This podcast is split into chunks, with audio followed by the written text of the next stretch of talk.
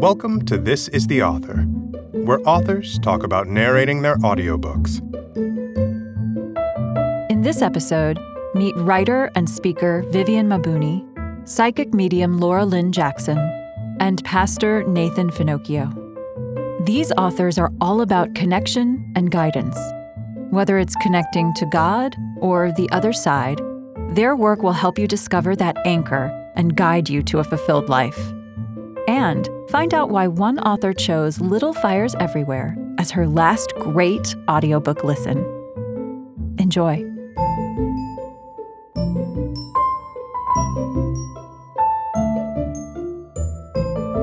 Hi, this is Vivian Mabuni, author of Open Hands, Willing Heart. Discover the joy of saying yes to God. I wrote my book because it's my personal life message. I really think that when people are aligned to having a posture of willingness and live with their hands open so that God can take and give, it just changes everything. And so the content of the book really resonates with the way that I would hope that my life would look. And it really helps me to recalibrate when I go astray. One word to describe taping an audiobook for me would probably be complicated. On one hand, it was such an enjoyable experience, seeing the words and being reunited again with the content. But it's also been complicated in having to think about the direction of the book while simultaneously reading it. I am proud of the opportunity to elevate the stories of so many different incredible women in this book. I really think women are remarkable, and sometimes their stories aren't shared. So, what I'm most proud of is having an opportunity and a space to share the stories of these incredible women. I'm excited that listeners will have an opportunity to hear from an Asian American author because within the pages of this book, not only are there Bible stories and stories of incredible women, but I also put into the content lessons on culture, lessons on identity, my personal journey, even as an Asian American woman. So I'm excited that readers will get an opportunity to have the flavor, this Asian flavor, infused into their reading experience. I found it very challenging uh, to say words like, and I still can't say unfathomable, fathomable. I had to stop many times to have that re recorded and re recorded, as well as all of the Hebrew names in the Bible. My goodness. I purposely picked King Xerxes because I can pronounce King Xerxes, but in other translations, he's a. The last audiobook I've listened to was the book by Celeste Ng, Little Fires Everywhere. I love that she is an Asian American author. The narrator was also Asian, so she was able to read the story in a very convincing way. And so I, I just thoroughly enjoyed it and found myself in the same way when I am turning the pages of a really good book, of just getting completely wrapped up into the audio world where I couldn't wait to hear what happened next and couldn't wait to put my earbuds in and fold laundry or do whatever it was that I was doing to hear the story. And I think that really says a lot for a really good book that you just can't wait to get back and you think about it when you're not even listening to it or reading it. My favorite place to listen to audiobooks is pretty much all around. I think it's been so convenient to have an app on my phone and AirPods that I can pop in my ears and I can listen while I'm on an airplane or if I'm driving around or even helping to make mundane chores at home. I just feel like the time goes by so much faster when there's something interesting to listen to. So I guess everywhere.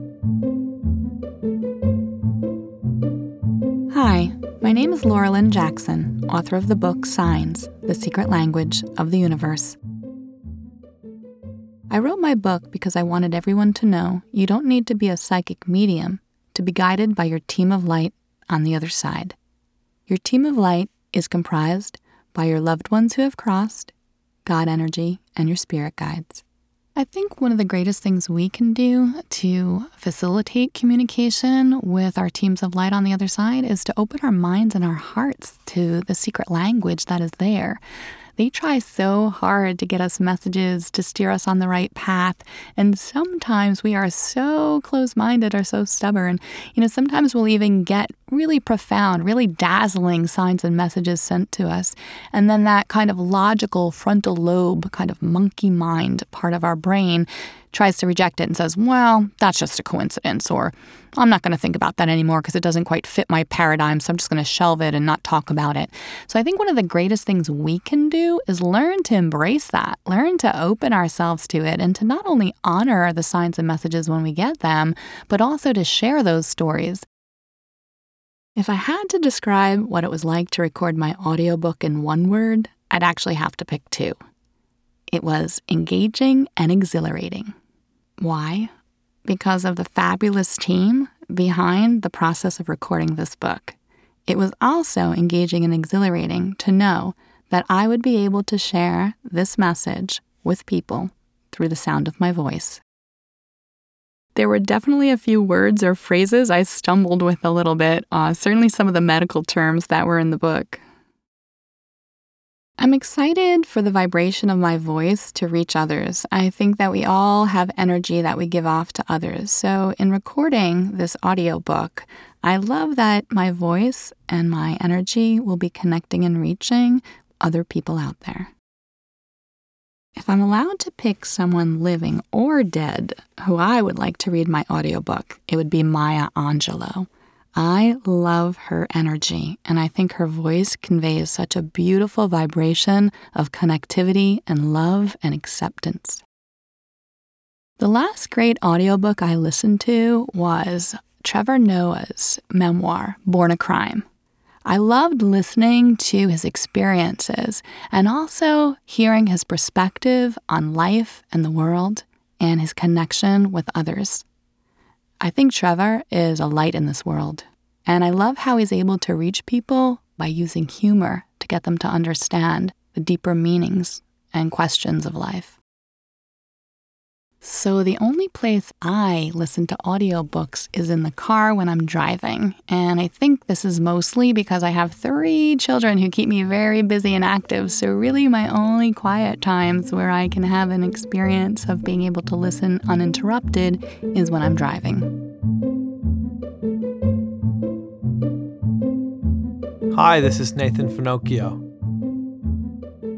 I wrote my book because I really wanted to hear God I was in a season in my life that I sort of felt like I was a bit directionless and I wasn't hearing necessarily. And so I began to study about hearing God and how people do hear God. And that was sort of the seed form for the book. If I had to describe recording my audiobook in one word, it would be long. I realized I had trouble pronouncing a ton of words, actually. I have Canadian ways of saying things, and thankfully, my director, Harry, would frequently stop me and go, dude, you you sound like you're crazy. There was a couple words that I don't know if I've ever pronounced them. Like I'd write them, but I'd just never use them conversationally. So that was sort of fun. I'm excited about the listeners to hear the book because I think that the book reads well in the way that somebody would talk. Like it's it almost reads like it was dictated in some ways. Probably because I speak so often, like I'm a public speaker, so I probably write, I guess, in, more in that style than I thought I would. So I think it'll translate really well. I think people are going to enjoy the audio version. Oh my gosh, if I was going to cast somebody for my audiobook, I would probably cast Morgan Freeman yeah, I'd cast Morgan Freeman. I mean, come on, like I, that guy has, he's got an incredible voice. He's smooth. He's like two sticks of butter. Come on. I think the last audiobook I listened to was Jordan Peterson's 12 Rules for Life. I don't typically listen to audiobooks because I don't have that much opportunity to listen to audiobooks. Like I don't have a, a long commute to work or whatever. Cause I know a lot of my friends who have long commutes, that's where they get all their listening slash reading audiobook time done. I don't have that. So it's not typically a form, but I just love Jordan Peterson's voice. And I just love the way he kind of explains things. And sometimes, you know, reading somebody, I find that great authors sort of have their own cadence. And so when you hear them speak, then you can read them the way that they are meaning for it to have that cadence or whatever. So I listened to that. It was fantastic.